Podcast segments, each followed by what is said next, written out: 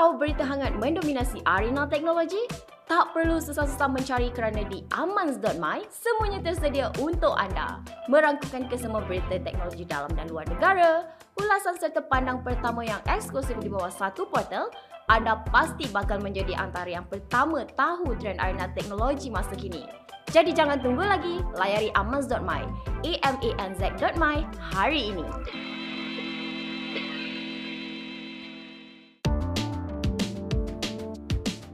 Assalamualaikum dan salam sejahtera. Ini adalah GB dan juga kali ini bersama dengan Yem. Ah, selamat berbuka puasa. Belum lagi buka lah ketika kita melakukan rakaman ni. Tapi selamat menyambut mana, Ramadan. Mana kau tahu kalau orang tu dengar tengah malam? Ah, Dekat ni lah, UK ke mana kan? Dekat dah Ah. buka sebenarnya kan? Oh, tak tahu. Ah, aku cakap bagi pihak aku lah. Agak selfish lah. Okay, okay. Ah, anyway, okay, anyway, menyambut- selamat berpuasa. Ya. Betul. Aku rasa sangat uh, uh, kau tahu sebelum aku bercakap aku nak tengok uh, Reuters yang dia keluarkan harta pusingan ni tahu berapa, berapa hari bulan puasa tahun bila. So by the time untuk kita kembali semula ke bulan ini ke bulan uh, uh, uh, March ni untuk puasa adalah 2000 2045 tu selagu. Oh So, yeah, I, actually akan ya. I, I saw that and then macam Yeah. uh, eventually kita akan dapat setahun dua kali and uh, aku ingat lagi masa uh, raya dua kali tu puasa pun dua kali setahun. So that was fun as well. Yeah, I remember that yeah. one. Ya, okey. So maksudnya bila bulan puasa ni banyaklah aktiviti biasalah sebagai umat Islam ni apa semua, banyak aktiviti uh, keagamaan akan dilaksanakan. Su- Khususnya paling popular adalah sudah pastilah uh, solat tarawih setiap malam. Uh, aku ini memang rutin kecuali kalau aku sangat penat-penat aku akan jadikan dia sebagai satu rutin harian uh, bersendiri. Tapi aku sure ramai umat Islam negara ni dia nak uh, dia nak melakukan banyak ibadah tapi dengan uh, kekangan kerja dan sebagainya dia membataskan banyak perkara. Okey, ini yang tumpuan utama yang aku nak bawakan. Dia ada lima Uh, dia ada banyak sebenarnya tapi ini aku nak kongsikan ada lima sebenarnya aplikasi buatan Malaysia ni memudahkan ibadah sepanjang uh, Ramadan sebab ini sangat penting sebab kadang-kadang kita nak keep track Yim. Kita nak buat amalan ataupun segi baca Quran kan berapa banyak juzuk kau boleh habiskan untuk tempoh berapa lama sebelum akhirnya Ramadan. Ataupun ada certain orang dia nak dia nak last last mileage tu 10 days last tu kan uh, yang tu dia nak uh, uh, ukur sebagainya. So jangan risau. Ada apps-apps ni yang I'm sure ramai juga dah tahu. Ini adalah yang pertama sekali aku nak kongsikan adalah The Nor. The Nor ni sangat popular sebab pengasasnya lah Nilofa dan juga uh, aku pernah tengok The Nor ni aku tak ada tapi aku pernah tengok macam mana nak buat. Tapi best sebab dia ada banyak bukan saja tentang uh, uh, waktu solat dan sebagainya tapi juga ada zakat donation. Semua ni ada dalam ni dan boleh dilihat secara terperinci. Okey? Ada juga Colby uh, ini daripada Miss Nina juga. Aku rasa kalau kau ada uh, kau somebody bila kau buat apps macam ni uh, mudah sikit lah. Tapi again uh, quality tu pun memainkan peranan jugalah. Ni again uh, Colby ni sangat menarik sebab aku rasa sebab dia ada Q journal ini antara yang best lah. Maknanya kau boleh baca Quran dan kau boleh keep track kau punya amalan sepanjang bulan Ramadan dan uh, boleh juga menderma. Seperti biasalah kadang-kadang kita nak derma ni Yem Bukan Ya. apa tahu? Because you don't know where to go dan yang reliable. Yang betul. Uh, so Colby ni ada. Di sekolah mana apa uh, tujuan derma tu semua ada dia dinyatakan. So itu antara uh, dua yang aku sangat menarik. Ada lagi yang lain ada Huda, ada Mukmin Pro, ada juga Yakin dan sebagainya. Okay, Yim, kau guna apa appsnya? Aku rasa kau guna Muslim Pro tak aku dia ada di kau tunjuk aku kan? Actually, yeah, you're right. Hmm. Sebab, okay, um, many years ago, pengasas Muslim Pro tu bagi aku lifetime lifetime Muslim Pro Pro account. So Oh. aku pun still pakai sampai hari ni. Um, and the the pengasas tu pun dah dah tinggalkan Muslim Pro, dia dah move on, dia jual kepada a particular uh, VC uh, company, dia punya share. Um, but ever since then kan ada Muslim Pro punya data leak apa semua, ingat tak? Ke kau tak Ya. aware? Ingat So- so, orang tuduh macam oh ini data untuk digunakan oleh I don't know Yahudi or something dia kata so tukar kepada um, uh, ada satu lagi Mukmin Pro or something aku tak ingat. Uh, so dia. uh, ya. I mean I, I use all this and uh, but uh, for now I still guna Muslim Pro lah and I, and I Hmm. I kind of like it. But this is Yeah, the sama. rise of um Islam Tech and Islam Mm-mm. Tech used to be funded uh, ataupun Islam Tech used to be looked at by some VC firms including Gobi Partners kalau kau tak uh, kalau kau aware. Hmm. And there there is a growth area here largely because uh, pengguna Muslim um, yang se- satu bilion orang ni ramai daripada satu bilion orang ni memang dia punya unit economics dia very high, propensity very Hmm. high, especially Middle Eastern users. Um, tapi aplikasi untuk memudahkan ibadah tak kisahlah tak kisahlah sepanjang Ramadan ataupun mana-mana lagi um, masih lagi tak dapat pe- penggunaan yang mass produced by say Silicon Valley companies. So there could be an area of uh, of interest for local entrepreneurs dekat Malaysia ni untuk mengembangkan perniagaan mereka menggunakan uh, servis-servis macam ni. Tapi kalau kau fikir uh, our this one pun our sister company Amans pun ada juga uh, Yes, pelbagai uh, solutions Islamic dorang ter, termasuk tazkirah uh, dan sebagainya. Jadi maybe you can have a look into these kind of areas as well. My question is adakah um, is Muslim Pro atau sorry uh, uh, Islam Tech uh, yang yang wujud ni um, diorang um, mendapat penggunaan yang lebih tinggi atau tidak time Ramadan.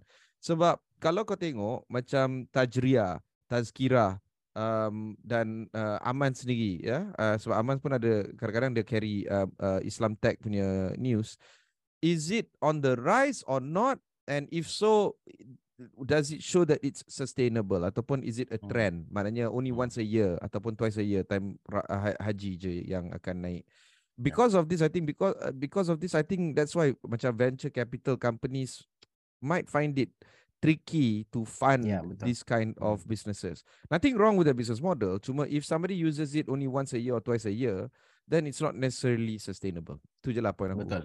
Betul lah sama juga dalam macam again apa yang macam kata aku rasa pun benda tu je aku fikirkan juga. Contoh macam kalau kau nak dengar orang mengalunkan bacaan Quran kan, Quran recital. Why do you need to have an apps untuk benda tu? You can just go to uh, TikTok. TikTok ni dia ada live pun baca Quran every night, every day ada. Boleh search, kau boleh dengar. Contohlah.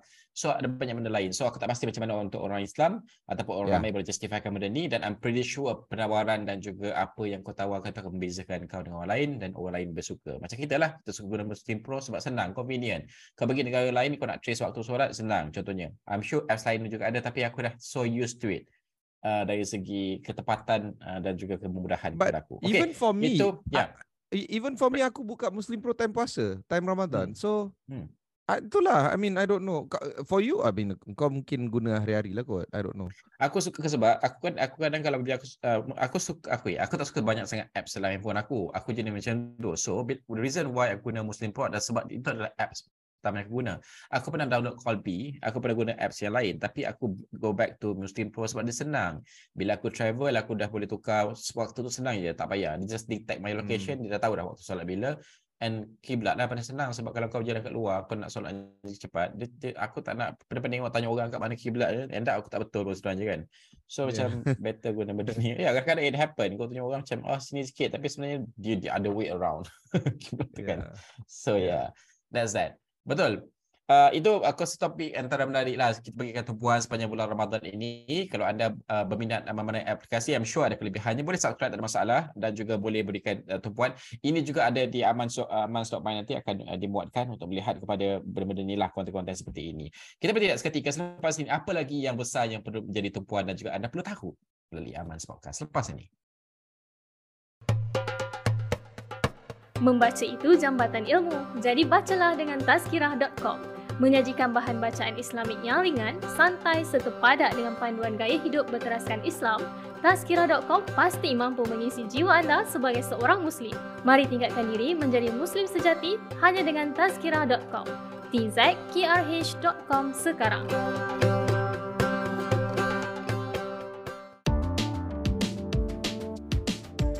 Aman Podcast kembali lagi. Yem, ini ada berkaitan dengan the other day aku jumpa kau, kau buka laptop depan aku dan aku tanya, eh, why are you still using Mozilla Firefox? Remember tak? Dia Ingat. Ah, Sangat lepas tu kau rasa macam, eh, this is very good. Dia dia you're trying so hard to justify. Okay, that's not the story. The story is, uh, the Try so story hard to is, justify. Yeah. So Mozilla ni dia keluar dengan startup baru. Uh, ini berkaitan dengan AI lah again. Dia nak keluar Mozilla.ai. Yang dinamakan dengan pelaburan awal dia adalah 30 juta ringgit, eh 30 juta dolar uh, untuk mengusahakan pembangunan sebuah ekosistem sumber terbuka untuk kecerdasan buatan. Ini macam OpenAI jugalah kot. nak buat. So, aku baca dulu berita ni. Ini apa yang uh, Mozilla katakan bahawa kecerdasan buatan menjadi fokus ramai dan sejumlah peralatan seperti ChatGPT, Stable Diffusion digunakan secara meluas sekali di peringkat dunia, kita pun tahu. Dan di samping itu, enjin pengesyuaran uh, pada media sosial seperti TikTok dan juga lain-lain juga mengintegrasikan kecerdasan buatan uh, untuk mengubah bagaimana kita berinteraksi dan melihat kandungan. So therefore Mozilla AI ini akan mula uh, dilaksanakan. Yeah, aku pengguna yang biasa-biasa je untuk teknologi. Tapi buat buat you think because why? Bila banyak sangat, aku macam macam Muslim Pro tadi lah. Aku hanya akan pilihkan satu yang paling mudah untuk aku dan itu saja aku stick. Ha, that, that's why that's so, why the bundle service is actually quite important. Because it doesn't hmm. matter Mozilla yang keluarkan ke ataupun Google yang keluarkan, Microsoft yang keluarkan ataupun Apple sendiri yang keluarkan. At the end of the day, how does this integrate with the rest of the user experience out there? One of the reasons why OpenAI yang mengeluarkan ChatGPT and eventually Chat uh, GPT-4 is very very widely used is because it's the first that got 1 billion users in X amount of time, very short amount of time that is something very very spectacular and very very interesting for us to talk about.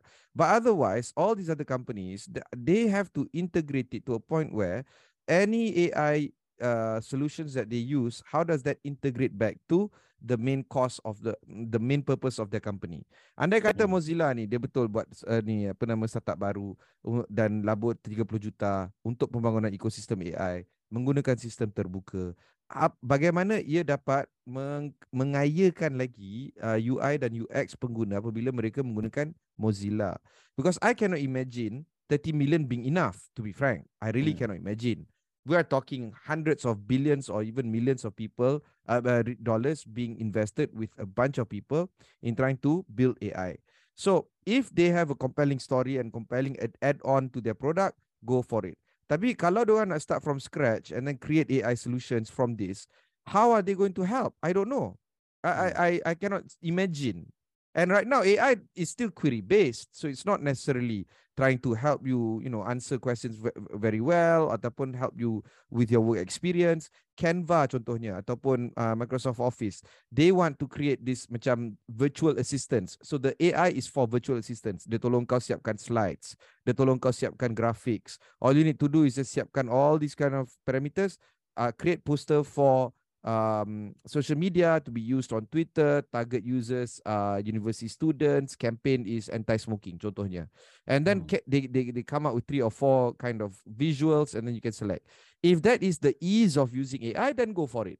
Tapi if it's hmm. just semata-mata hakiki sahaja macam chat GPT tu, it's very hard for them to integrate in this uh, existing software that they have, macam browser, contohnya Mozilla, Firefox, how are they going to integrate this? Uh, that's why I think that everybody's getting on the AI revolution but not many people can do it well. We've seen this happen masa masa email dulu. Masa email Outlook baru launch email and then Gmail baru launch email and then Microsoft baru launch email. Everybody wanted to get on the email business. In the end today we use Gmail mostly and then for those yang ada Microsoft 365 punya solutions uh, Microsoft Outlook. All the yeah, other yeah. players are out. Tak pakai. So will will AI be like that? Uh, the hmm. the email revolution of the early 2000s. I think so. so I think that's siapa yang, siapa yang ada apa kata uh, penggerak utama kelebihan penggerak utama tu the first apa mile the the first step. Uh, first mover, first mover oh, first advantage. Mover, ha.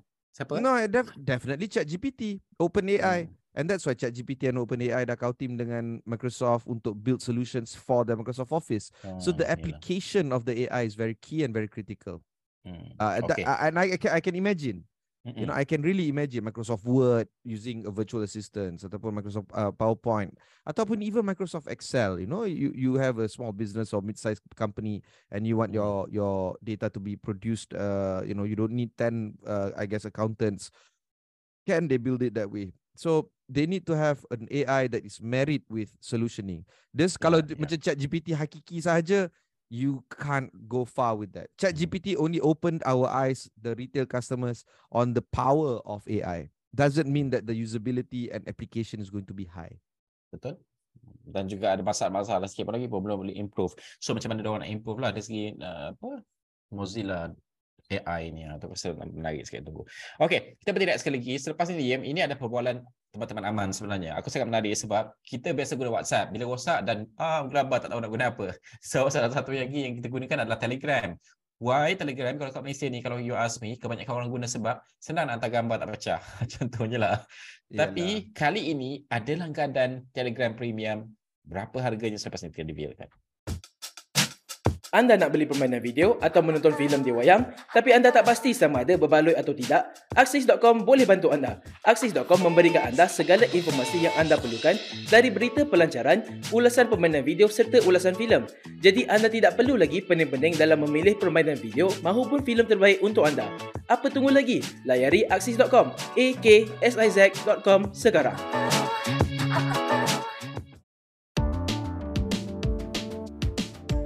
Podcast Zaman kembali lagi. Yem, kau suka subscribe benda-benda yang premium asalkan benda tu sangat berkualiti dan bantu mudah kerja kau. Aku faham. Tapi ini adalah Telegram Premium tahunan berharga RM99.99. Uh, sikit lagi nak sampai berapa ya? 100 saya. Melalui web. Uh, ini uh, bagaimana teman Aman persoalkan mahal dia mana orang nak mampu guna dan sebagainya. Would you subscribe dan juga kau rasa ini menawarkan kelebihan yang selayaknya pada harga dia? Uh, tak. Sebab for me Telegram I use it specifically for a different purpose. Is to send big files to um to uh, our video editors dekat Astro Awani. And then um and I'm I, you know I don't normally and join all these uh, macam groups macam uh, political groups newsletters for advertisers ataupun newsletters for retail investors macam dekat Bursa Malaysia Traders, that kind of thing. So hmm. I use it for specific purposes like that. Aku tak boleh imagine aku bayar RM100 ataupun 99.99 untuk langgan Telegram Premium. Having said that, one day I might do it. I'm, I never say never, but at the same time, who would pay a hundred bucks for Telegram Premium? And hmm. having said that, Telegram Premium kau dapat apa? I know there's a there's a there's a there's a macam kata apa uh, macam uh, statement yang menyatakan you know like like 10 pin uh, 10 pin chats and all that but I, I I don't know. I would you pay for it? You you yourself? no no no, I wouldn't. It's not that hard for you to just search for your messages. Senang je, keyword dah ada semua. Senang je. Tak payah nak pin pin pin lah. Uh, aku rasa macam uh, no need dan aku guna benda tu memang literally hanya untuk hantar gambar saja ya aku admit dan juga visual uh, depends lah yeah. dan the rest yeah. aku guna benda-benda yang standard orang Malaysia guna tak ada perbezaan okay. aku rasa macam it's not worth it but having itu said untuk that, web lah yeah yeah but having said that I would I would definitely pay for WhatsApp Premium kalau wujud satu servis ah, yang yes. ada WhatsApp Premium sebab you, you know when we send videos to our video editors we don't want it to be uh, compressed. We yeah. have cutaway visuals. We have interviews yang 10 20 minutes yang mungkin take up 2 gigs yeah. or even 1 gig. And and it's so hard to send it over or send it across. Masa aku pergi MWC tu uh, dengan dengan kawan kita Hilal tu uh, macam mana how else to send it if not through Telegram? So I use Telegram for that but what does Telegram Premium offer me? Is it better than that or more than that? So that's why yeah. um you know penawaran untuk Telegram Premium itu satu hal, tapi selain daripada penawaran pembiayaan pembayaran melalui aplikasi Android dan juga iPhone, uh, Telegram juga menawarkan khidmat langganan melalui web dan juga aplikasi di desktop which is very very consistent with how all the other services are doing slowly. Contohnya hmm. macam Twitter Blue. Twitter Blue is RM35 a month kalau kau bayar dekat web but it's RM50 kalau kau bayar dekat uh, uh, Apple App Store. The reason of the pricing is because of the 40% um, tax, I suppose, that Apple incurs on uh, peop- on companies if they put stuff on Apple App Store. Mm. So that's why Google, uh, sorry, Apple kaya gila because they take 40% cut. Uh, so I think uh, Elon Musk wants to show the world that this is how much Apple charges on Apple App Store. So if you don't want Apple App Store to take 40% chat uh, the tax, then pay through us through web. So I think this is the one yang macam Telegram uh, premium is doing. Mm. You can pay us two different pricing, either buy our service through the Apple App Store or pay cheaper but through the web. Having said that, what does it mean for the Apple App Store? Will they die? I don't think so because they're so big. But will it reduce the income for Apple? Absolutely. So moving forward, I think Apple that enjoy 40%. for the the rest of their lives, can they reduce the cost even further? Okey. Itu kita uh, kena perhatikan lah, kena tengok kan ya, macam mana apa semua. Tapi kalau aku dan Yem, kita orang memang tak subscribe. But then, the, how the strategy ni untuk mengembangkan orang punya ni dan juga untung tu tak go through Apple dan sebagainya, it's really up to them, entirely up to them. Dan juga whether it works atau tidak, itu pun I don't know. Kalau kat pasar Malaysia, aku rasa aku find it very difficult untuk untuk menutup kesan tapi ke pasal lain mungkin ada dari segi usage mereka yang lebih tinggi. Okey itu adalah apa yang teman Aman buat kan ada ramai dalam dalam perbualan tu ramai sebenarnya yang tak nak subscribe lah sebab Malaysia senang ya dia nak benda tu cuma semua hidup macam tu. So bila benda bayar ni dia susah sikit lah macam tu. Bila lagi kau tahu benda RM10 memang dia tak nak bayar. Okey kita berhenti seketika selepas ini aku nak pergi ke segmen ramalan. Ni sangat menarik. Masih lagi tentang AI tapi ini cara uh, untuk kau balas message uh, tadi kita kita dah cakap pasal keseluruhan uh, ekosistem untuk AI tu tapi ini juga dalam berkaitan dengan message dan juga berkaitan Google dalam uh, aspek AI selepas ini Orang sekeliling asyik kata anda tak cukup bergaya? Apa yang perlu anda buat untuk kekal trendy? Layarilah Tajriah. Di Tajriah, kami bawakan anda pelbagai artikel dan informasi gaya hidup seperti kesihatan. Lebih menarik lagi, anda juga boleh menulis petua dan tips di bawah foto yang sama. Layari dan sertai komuniti Tajriah hari ini hanya di tajriah.com. T-A-J-R-I-A.com.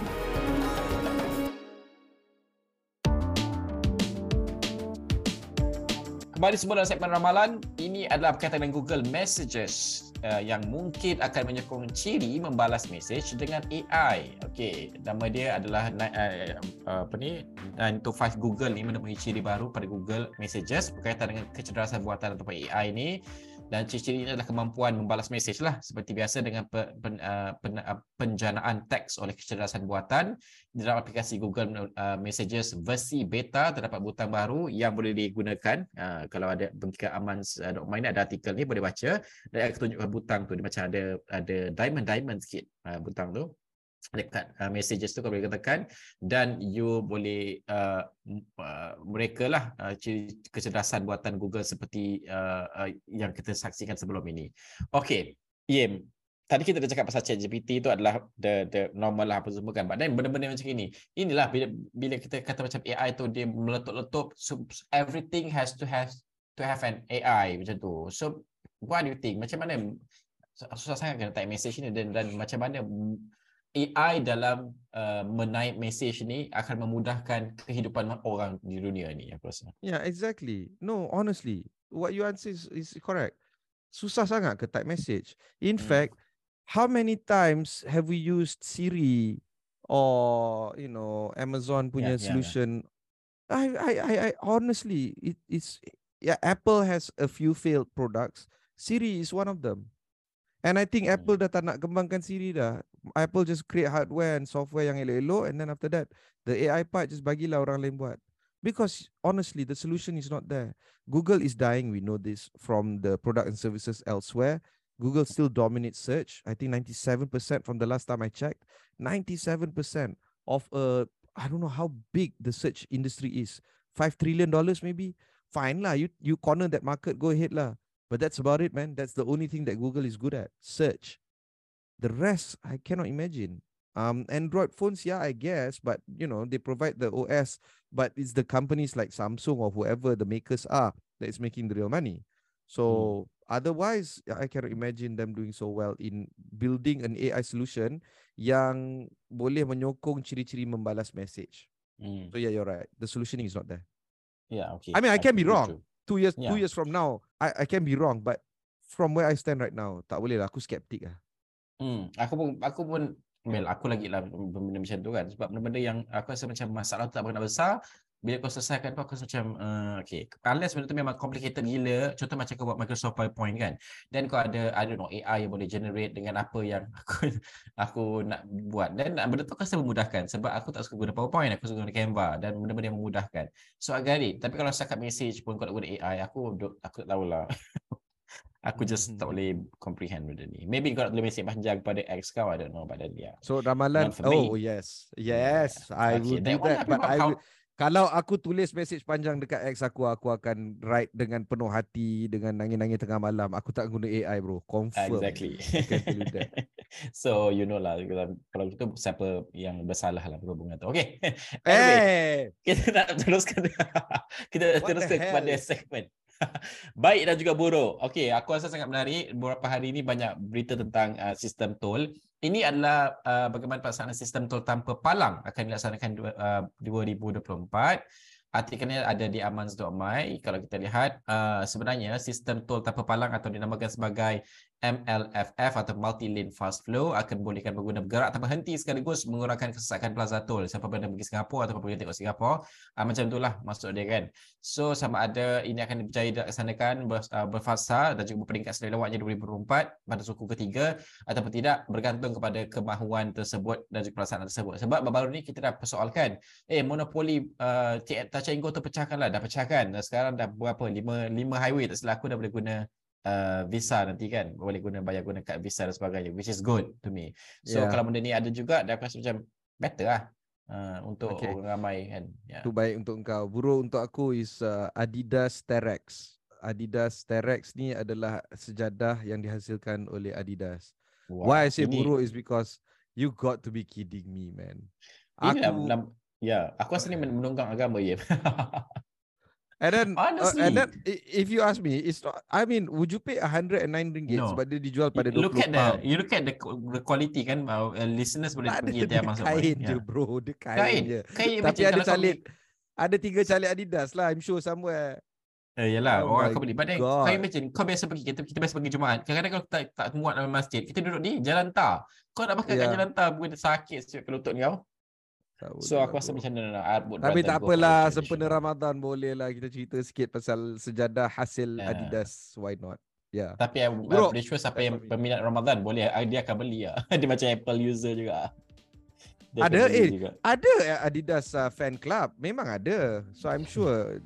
Okay lah, I think this is targeting towards yang that crowd lah, not us lah, I guess. Yeah. Okey, itu antara rangkuman yang kita boleh kongsikan untuk uh, podcast Amans uh, untuk kali ini dan juga sudah pastilah sepanjang bulan puasa ni ada beberapa episod yang kita uh, kami akan uh, paparkan kepada pengguna-pengguna. Kalau ada persoalan ataupun ada cadangan topik, eh cakaplah pasal benda ni, cakaplah pasal benda ni, tag kami, tag Ibrahim, taglah juga uh, boleh. Kami akan bincangkan sepanjang uh, bulan ini dan juga bulan akan datang. Terima kasih kerana sentiasa mendengarkan podcast uh, Amans dan juga anda boleh ikuti segala perkembangan berkaitan teknologi dan juga inovasi di amans.my. Sekian sahaja untuk episod kali ini. Bye. Sign out untuk Yem dan juga uh, GB. Bye.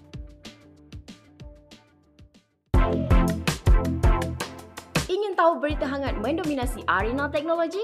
Tak perlu susah-susah mencari kerana di amans.my semuanya tersedia untuk anda. Merangkukan kesemua berita teknologi dalam dan luar negara, ulasan serta pandang pertama yang eksklusif di bawah satu portal, anda pasti bakal menjadi antara yang pertama tahu trend arena teknologi masa kini. Jadi jangan tunggu lagi, layari amans.my, a m a n z.my hari ini.